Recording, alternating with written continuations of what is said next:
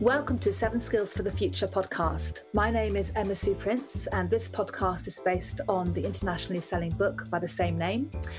This book focuses on seven important skills. They are adaptability, critical thinking, empathy, integrity, being proactive, being optimistic, and being resilient. And this podcast is all about how you can bring these skills into your everyday life so that you are living a life full of happiness, full of purpose, great relationships, doing work that you love, and just really getting the most out of life.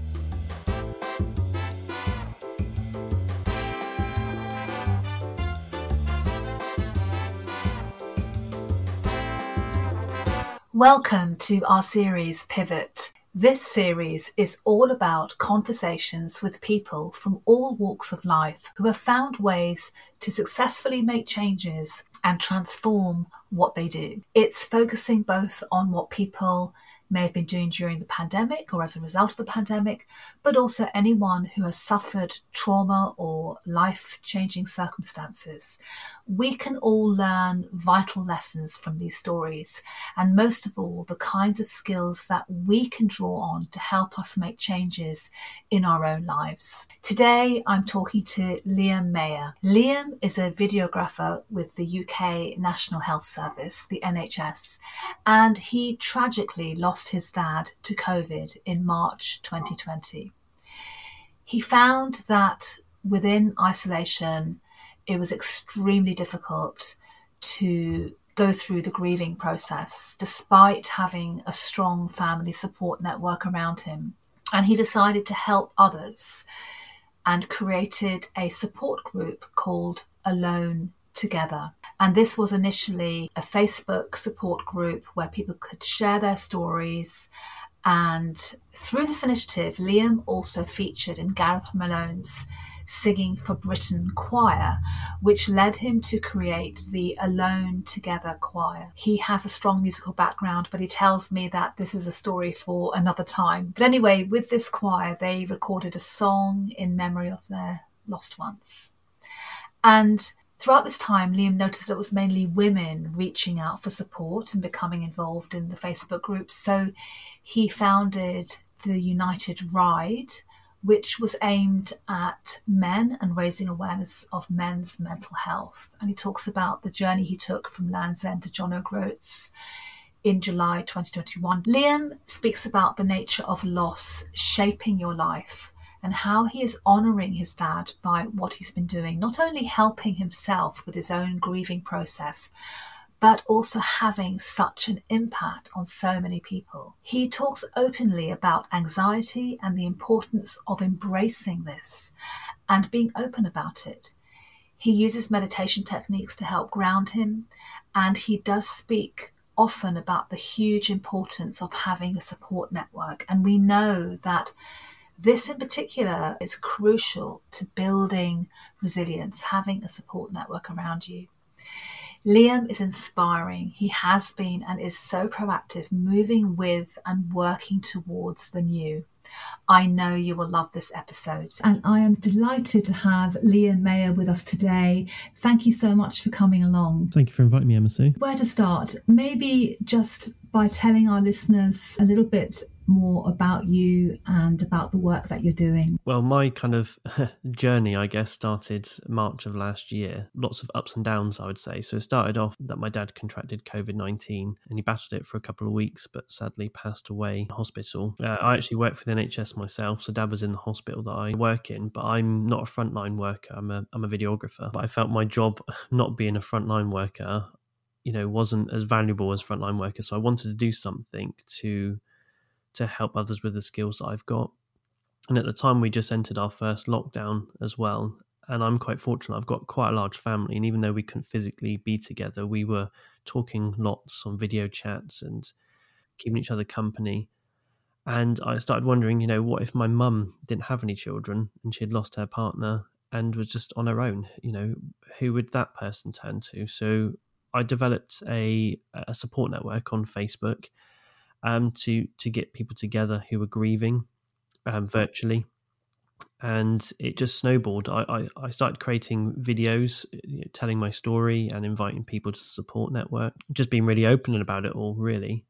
And the news channels picked up on it, and it's yeah, I think we've got around a thousand people in the group now from from all around the world. That was the beginning of my journey, and yeah, I'm, I'm sure we'll talk about you know what's come off of that, you know, in the rest of the podcast. Just hearing how that all came about and the loss of your dad so early on, which was such a crazy mad time. I mean that mm. you know March April 2020. Could you just say a little bit more about your experience of that? As you say, it was quite earlier on. So we entered into lockdown halfway between Dad's hospital stay. Now, for the last seven days of Dad's life, he was on a ventilator, so they had to sedate him, so he was totally unconscious. And I was fortunate enough to, for the first three days of him um, being in that induced coma, I, I, could go and see him through a screen in our um, ICU unit, which was, uh, yeah, obviously upsetting. It was horrible to see him like that.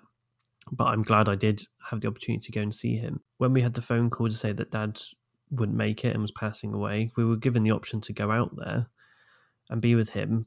But if we did do that, we wouldn't be able to go to the funeral because we'd have to isolate. So at the time they brought in restrictions for the funeral, there was only allowed 10 people at the funeral. But yeah, as a family, we decided that dad would be very annoyed of us if we put ourselves in danger, basically, and, and, and went and sat with him. He knew that, well, we all told him that we loved him every day. I've got no regrets. Dad didn't know that. The main thing that I found hard and as a family found hard was not the funeral, because in a strange way, that was really quite nice and personal.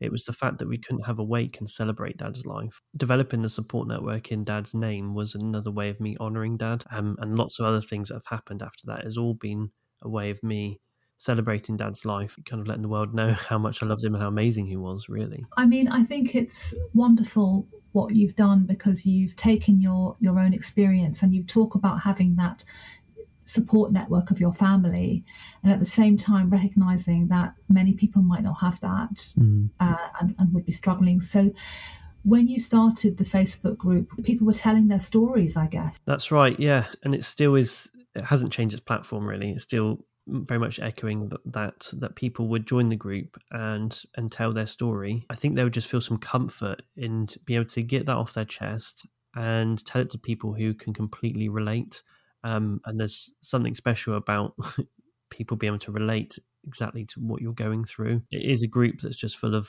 full of love, really, and uh, we don't promote any political or any hate speech because, in, in my opinion, that that doesn't really resolve anything. And I know there's obviously different ways that grief can present itself, and it will present anger. I I, I get that, but the group just offers support and i think that people are really benefiting from it from the feedback that i'm getting. Just having that space where you can be and where you can share. And actually, it's a wonderful testimony to good sides of social media. Without it, you would not have been able to form this group. And what are some of the things that have happened along the way? And I'm not sure the podcast is long enough, but I'll try and go through some of it. it's been a bit of a bonkers uh, ride. Some of the big stuff kind of happened earlier on, end of April. So, you know, not even a month after dad passed away. I was approached by 2020 Productions um, to be part of a uh, documentary that Gareth Malone was doing. So he was basically forming virtual choirs. So it was a three part documentary, and I was asked to be on the final episode. And to be honest, setting up that support network straight away and telling my story, people turned to me quite a lot as, you know, a shoulder cry on and to tell their story, which was fine. I put myself in that position, but I felt that I was filling my bottle up, if that makes sense, and wasn't emptying it. The program gave me an opportunity to, to do that, really. I created a song with Gareth Malone about my dad.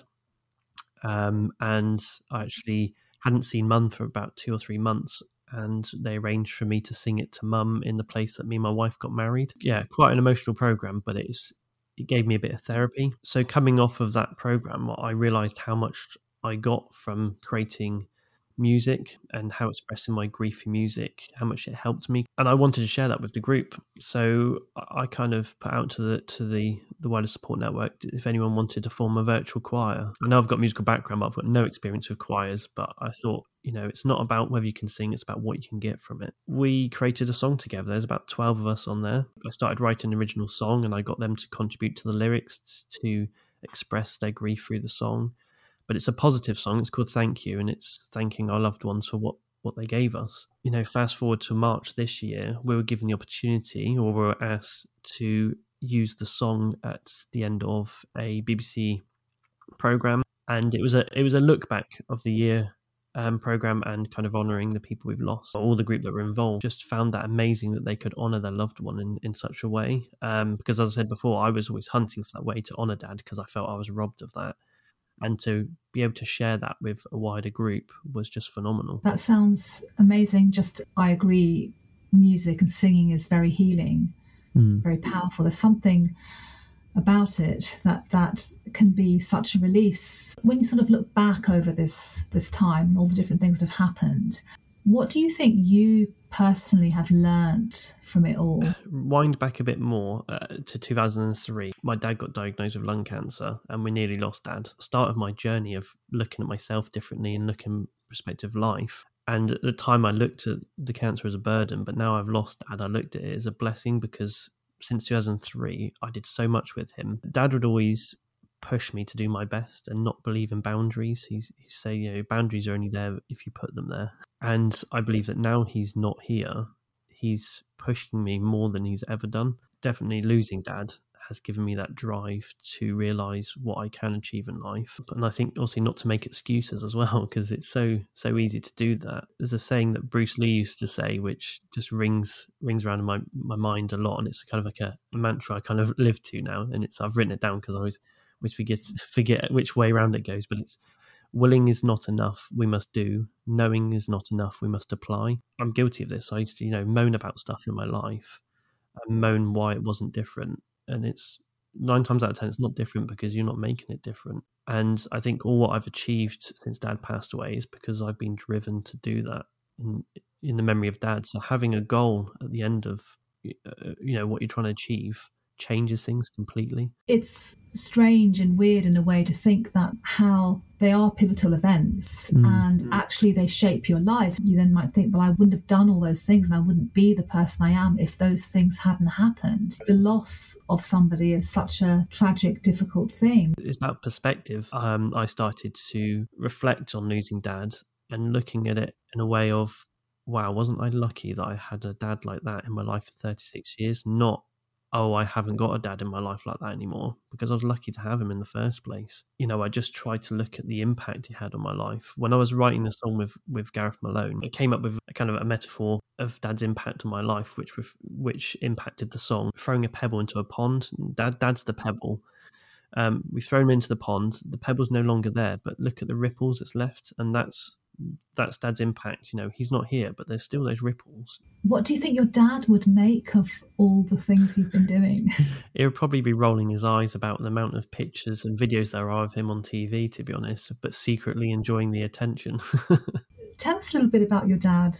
Absolutely loved his family, um, and I found that more so after he's gone by interacting with with friends that I've never met of his and how much he used to talk about us. DIY mad, but he there's nothing he couldn't turn his hand to, which I'm cursing him at the moment because I'm doing a bit of DIY around the house, and usually he would be here to help, and I'm having to figure out stuff on my own. But actually, on the hindsight, i've realised of how much I've learned off him.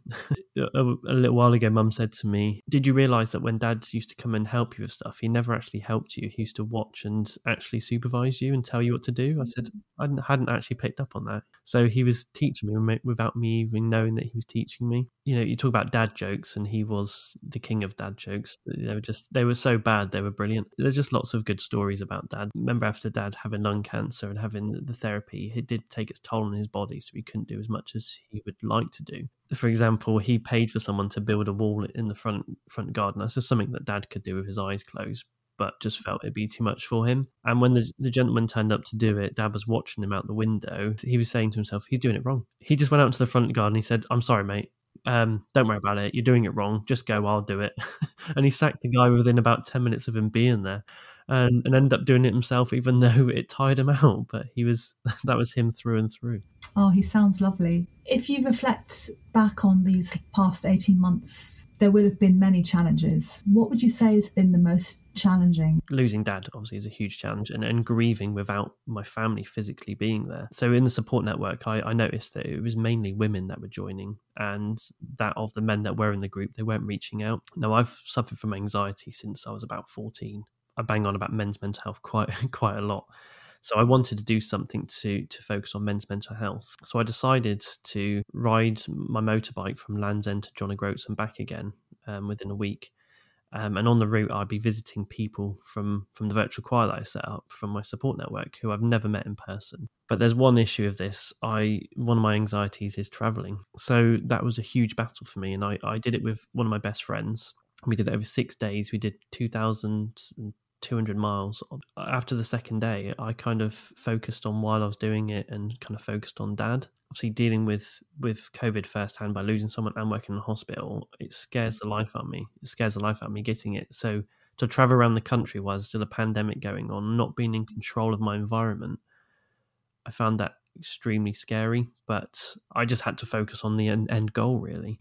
How did you deal with your anxiety? I do a lot of meditation, but also I've learned to kind of own it. So speaking openly about it really takes its power away for me. My friend Justin, who came with me, was unaware of my anxiety. Of you know, a month before the journey, I told him everything, and he was shocked. And but I said, I have to tell you because if I don't tell you, I'll be worried about being anxious and having panic attacks around you, and then because I'm worried about it, I'll have one. um, so yeah, really just trying to own your anxiety, and I've learned to reason with myself. Losing dad and that being such a horrendous moment in my life, I've learned to kind of scale things against that. So when I start worrying about something, I'm like, well, is it as bad as this? No, then don't worry about it because you got through that. You can get through this. That's very powerful. But actually, there's there's so much there that you've said. But talking about meditation and openness of talking about the anxiety and as you say owning it is almost like you're embracing it you mm-hmm. know this is part of who i am and actually that's okay so what was it like meeting all these people oh it's absolutely phenomenal. And I've been speaking to them for at the time, you know, 15 months or so, and just felt like I knew them, felt like they were family. There was no awkwardness. I just literally rolled up at their houses and I had lunch with most of them.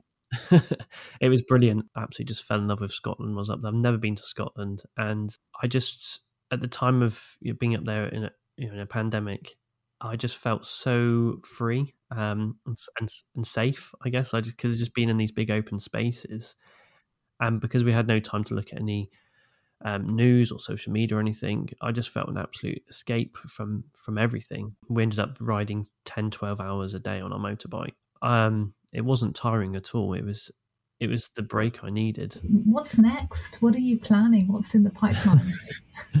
Well, I've, I've promised to take a little bit of a break after that, that bike ride. I've got a few things in my mind that I'd like to do. I'd definitely like to continue to do kind of charity work for men's mental health. So I did I did the bike ride for Movember charity, but I also want to talk about my story more. I think there's a lot to learn from it. Maybe children is probably the best audience. I, I, you know, with that relationship with your parents as well. Um, because I must admit, when I was young, I was a nightmare child, and I don't know how my parents coped with me, but they they managed to keep me on the right path. Because I know there's no there's no real regret. It'd be nicer if I was closer to my parents or appreciated them more. I don't know how I'm going to make it happen. Actually, I think it's really a great thing to do. As children, we do, I guess, just take our parents for granted. One of the things that's just struck me about you is how you've brought all your skills together. So your videographing skills, you said at the beginning you didn't see how that could be that could be used, but actually it's been phenomenal what you've created and what you've done? It has not only externally from my work, but actually within the NHS. I make educational videos for, for staff. But when the pandemic hit, people were looking at other ways to interact with their patients. And we were screaming out, you know, although I kind of regret it now. you know, look at us, look what we can do. I was usually making, I don't know, two or three videos a month. And I think since March last year, I think we're up to some like seven or 800 videos. And I'm the only videographer. So lucky enough, I've just got help now, which is, which is good. But to be able to do live streams for patients and interact with them in that way has, has been a real asset and has been actually great for videographers, photographers, and, you know, digital marketers. I think people have embraced technology. It's never going to replace face to face. Of course, it's not. It's having that blended learning. Yeah, it enhances how we connect. Mm. If our listeners want to find out more about you, or we, where can they find you, and and how can they join the group? So the main support network is on is on Facebook. So if you if you search for the Alone Together COVID 19 support network. If you can't find that, then we do have a website which helps link you through that. So that's the Alone Together Network co.uk. Also, the bike ride that I did, if anyone wants to find out about that, because I, I did a video document it. That was called The United Ride. So if you go to theunitedride.com, you can find out a little bit more about that. And hopefully, it's something I want to do every year and kind of encourage people to join me. Liam, thank you so much for being on the show today. It's been really wonderful to have you with us. My pleasure. Thank you so much. Thank you for listening to the podcast. Make sure you subscribe to the show on your podcast player or on YouTube. And if you can leave us a positive review, we really appreciate it. If you want more support, tips, and ideas to strengthen these skills, go to the website unimenta.com, where you can take part in live masterclasses, self access online modules, and download lots of free resources. Get the book, Seven Skills for the Future, in all major bookstores and on Amazon. And why not get yourself a copy of the 777 Journal to transform your life in just seven weeks through daily journaling practice?